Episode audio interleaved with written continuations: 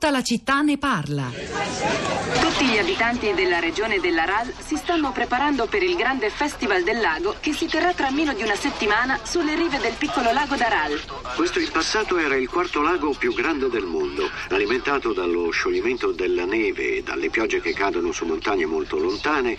Il lago salato d'Aral sosteneva numerose comunità di pescatori e costituiva un'oasi temperata in una regione desertica. Nel secolo scorso il lago d'Aral ha subito radicali cambiamenti dovuti ai progetti agricoli messi in atto dall'Unione Sovietica negli anni 50 e 60. Il corso dei due principali immissari del lago di Aral è stato deviato per irrigare le regioni desertiche del Kazakistan e dell'Uzbekistan e permettere la coltivazione.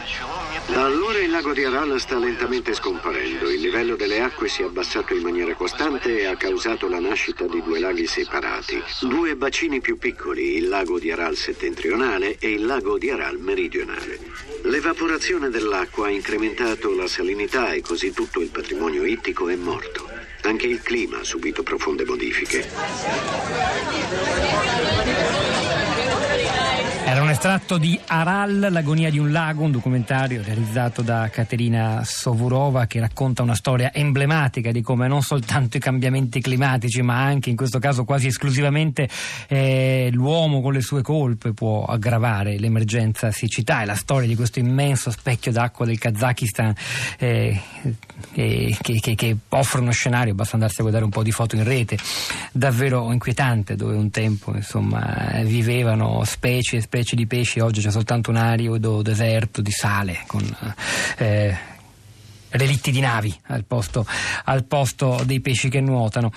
Allora, io vi dico che questa mattina la siccità è davvero il tema di fondo a Radio 3 perché alle 11.30 Radio 3 Scienza con Pietro Greco in conduzione continuerà a parlarne insieme al climatologo Stefano Caserini, in particolare concentrandosi sul rapporto tra cambiamenti climatici e meteorologia e sulle possibili strategie di adattamento. Rosa Polacco, Social Network. Ciao Pietro, buongiorno. Eh, social Network intanto c'è una mappa, voglio dire, indipendentemente da, dalla nostra puntata, dai nostri follower, da, da chi ci segue e commenta.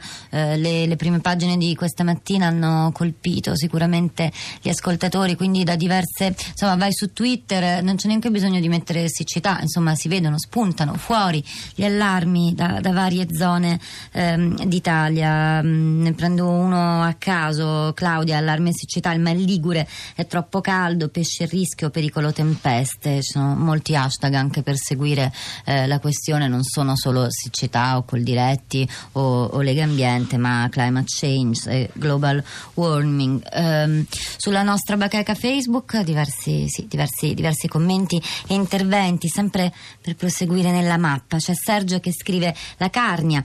La Carnia era una delle zone più piovose d'Europa e forniva acqua a tutta la pianura friulana. Quest'anno i torrenti fanno paura da quanto sono asciutti. Vedo che i cittadini hanno la cultura del non sprecarla, ma la fontana pubblica del paese continua a scorrere allegramente, metafora di come funziona la logica di Stato.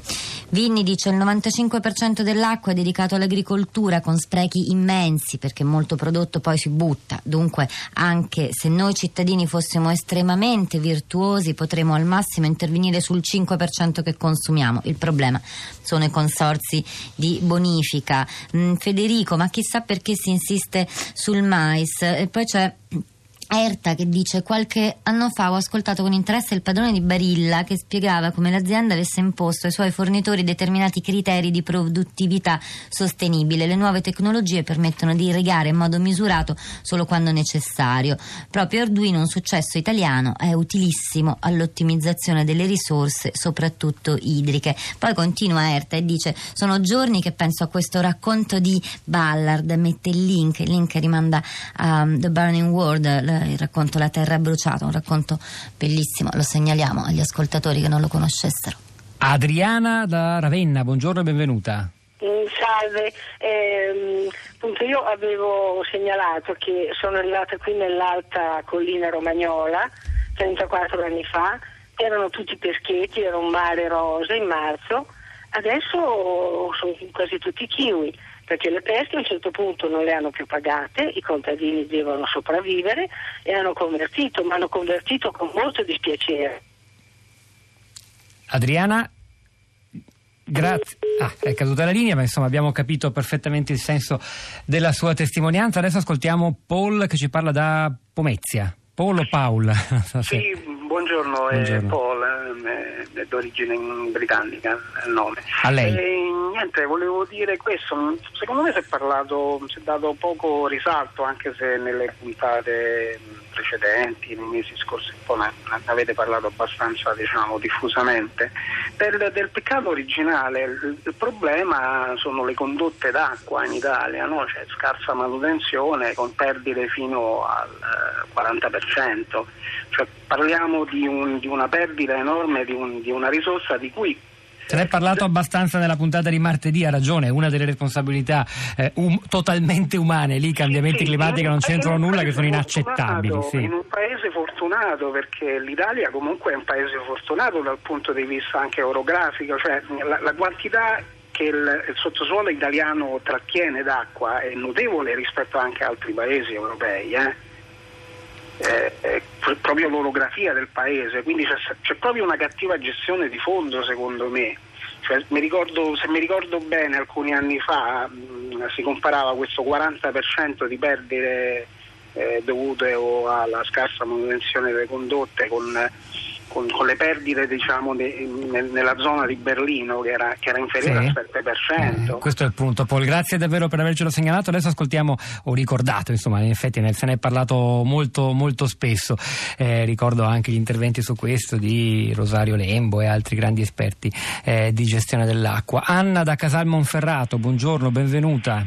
Buongiorno, buongiorno. A lei la parola, Io... Anna.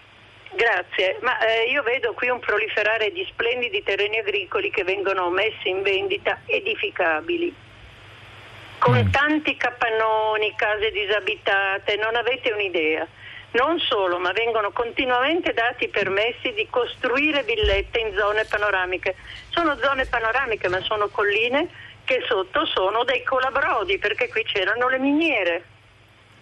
Di conseguenza sotto è tutto scavato e sopra permettono di fare dei, ma deve vedere quante. Anna, io la ringrazio, questa ulteriore testimonianza dal Monferrato insomma, ci, ci, ci, ci, ricorda come noi dobbiamo sì, guardare il clima ma anche e soprattutto, lo diceva, devo dire la verità, anche Mario Tozzi l'altro giorno, anche quelle interviste te le riproponiamo, le ritrovate sul nostro blog, andatevele a cercare, eh, guardiamo prima le nostre responsabilità, ciò su cui potremo intervenire anche in maniera molto molto più veloce. Rosa. Torniamo sui social con uh, Luca, dice ieri mi sono guardato varie zone del sud Italia con Google Maps Earth, le foto sono state scattate qualche anno fa e ho notato impianti vasti di rimboschimento, almeno così sembra, ora andiamo a vedere anche noi. Pietro, mi sembra interessante. Daniele Di Noia alla parte tecnica stamani, Piero Pugliese alla regia, Pietro del Soldà e Rosa Polacco a questi microfoni, al di là del vetro Florinda Fiamma e poi vi ricordo che eh, a questa trasmissione lavorano anche ovviamente la nostra correttrice Cristiana Castellotti e Cristina Faloci che eh, tutti insieme lasciano la linea a Dana Maria Giordano questa mattina per Radio 3 Europa, noi ci fermiamo qui, vi auguriamo un buon fine settimana, ci risentiamo come sempre del resto lunedì mattina alle 10.